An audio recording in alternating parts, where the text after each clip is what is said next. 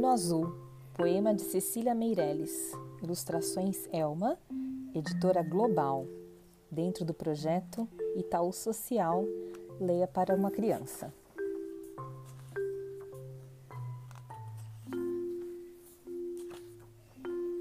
O menino quer um burrinho para passear, um burrinho manso que não corra nem pule, mas que saiba conversar. O menino quer um burrinho que saiba dizer o nome dos rios, das montanhas, das flores, de tudo que aparecer.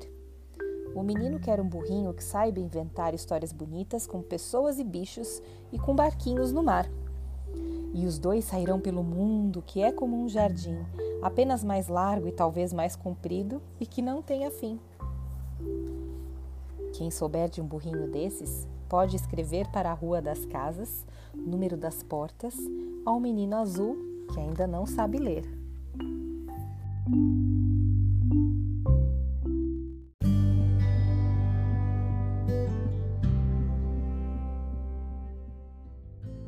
E essa foi uma história que entrou por uma porta e saiu pela outra, e quem quiser que conte outra.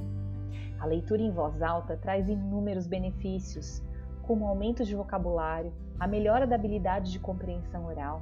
É ótimo para estreitar os laços com a criança, ativa o interesse pela leitura e o amor pelos livros. Então, o que você está esperando? Vamos ouvir mais uma?